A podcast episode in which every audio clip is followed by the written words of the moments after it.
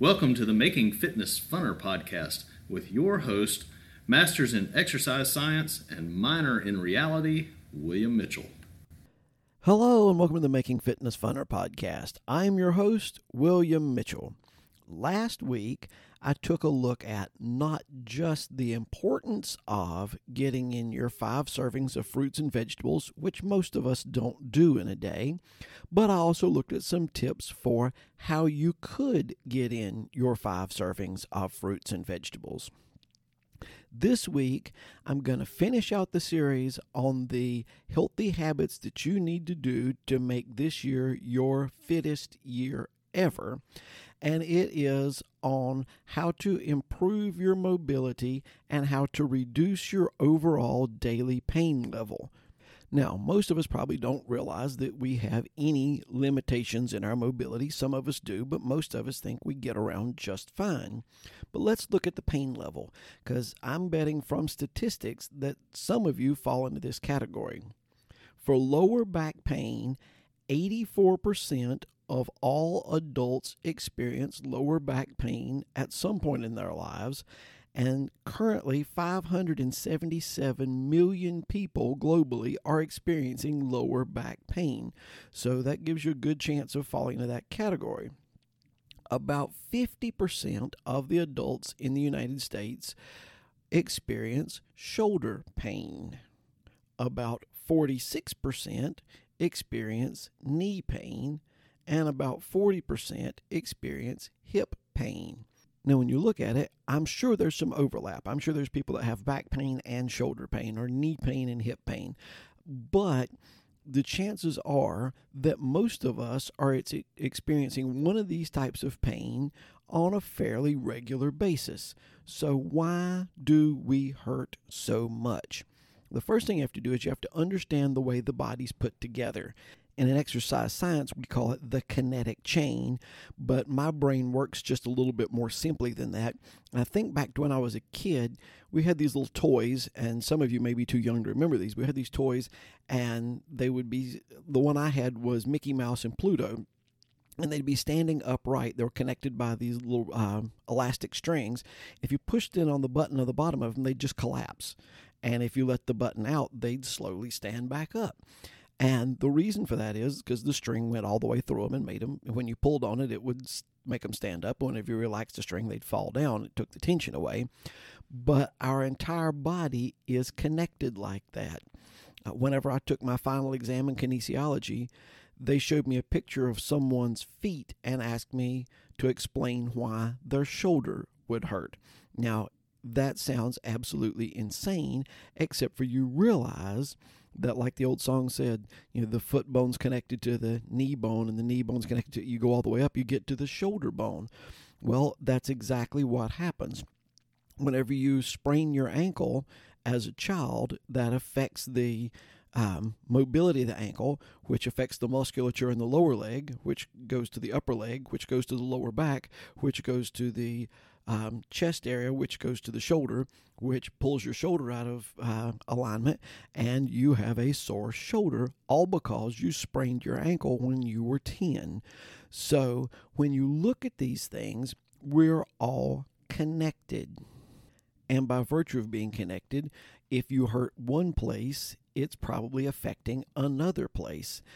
And additionally, it turns out that usually where you're hurting is not where the pain is coming from.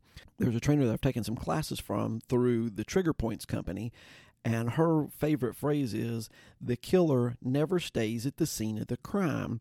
And by that, she means that generally, wherever you're hurting, the pain is coming from somewhere else. So if you've got a sore shoulder and you spend all your time massaging the shoulder and stretching the shoulder and working with the shoulder, you're probably still going to have a sore shoulder. You need to figure out where else in the body that pain is coming from and go back through the kinetic chain and stretch those areas and do self myofascial release on those areas. And when you do that, you'll probably start to relieve the shoulder pain.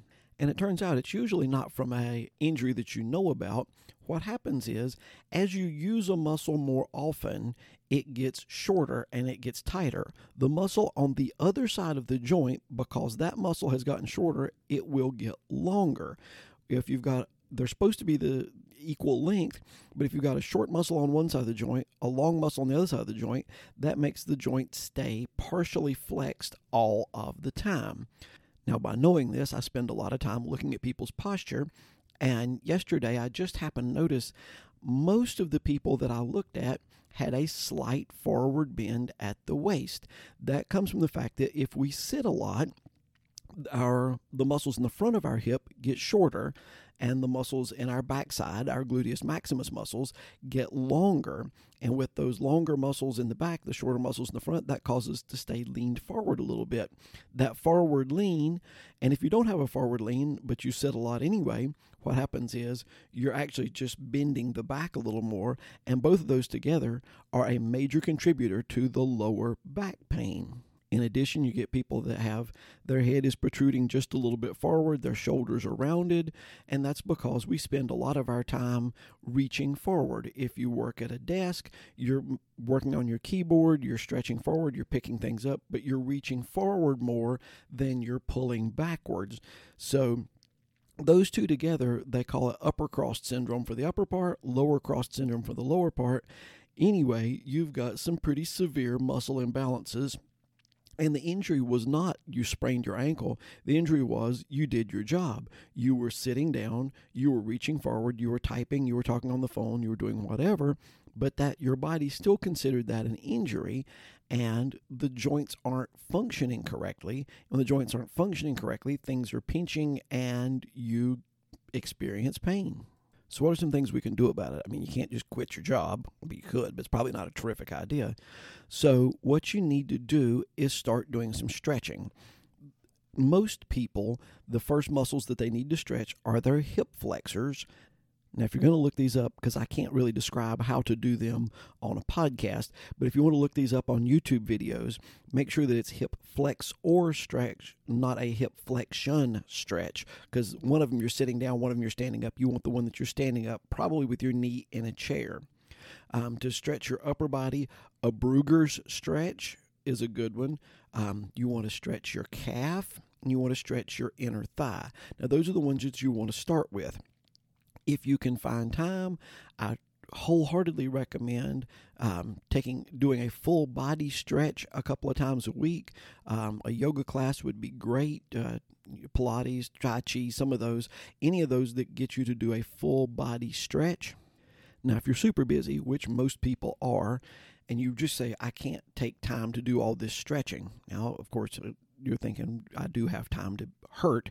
But if you say, I can't take time to do all this stretching, start out with committing to doing two minutes of stretching after you brush your teeth in the morning and two minutes of stretching after you brush your teeth at night. That's total four minutes, and everybody can find another four minutes in their day. So you take, you find two different muscles you want to stretch in the morning, two different muscles you want to stretch in the evening. I'd rotate those around if you can, but make sure that you hold your stretch for 30 seconds. Um, I know that your high school PE teacher told you to hold it for 10 seconds, but that was because they were in a hurry to get their lesson going. That's not the correct way to stretch. You need to hold it for about 30 seconds. A little longer wouldn't hurt anything, a little less doesn't help anything. So, get in your 30 minutes of 30 minutes, 30 seconds of stretching. Um, for you know one for the right side one for the left side. So you've got two different muscles and you can get some improvement and some pain relief if you'll start doing that and make it a habit every day. When you brush your teeth in the morning and when you brush your teeth in the evening look up some different stretches and get your little rotation of them so that you can stretch in the morning, stretch in the evening, and this will significantly reduce your overall pain and that will make your fitness just a little bit funner. I hope you've enjoyed this episode. If I've said anything that you thought was enjoyable or worth sharing, please refer this to a friend so that they can have more fun in their fitness journey. Also, please remember to subscribe and like the podcast. As always, I'd like to thank One Accord for the bumper music and Paul Sink for the great intro work. And I hope you'll join us next week as we try to make fitness funner.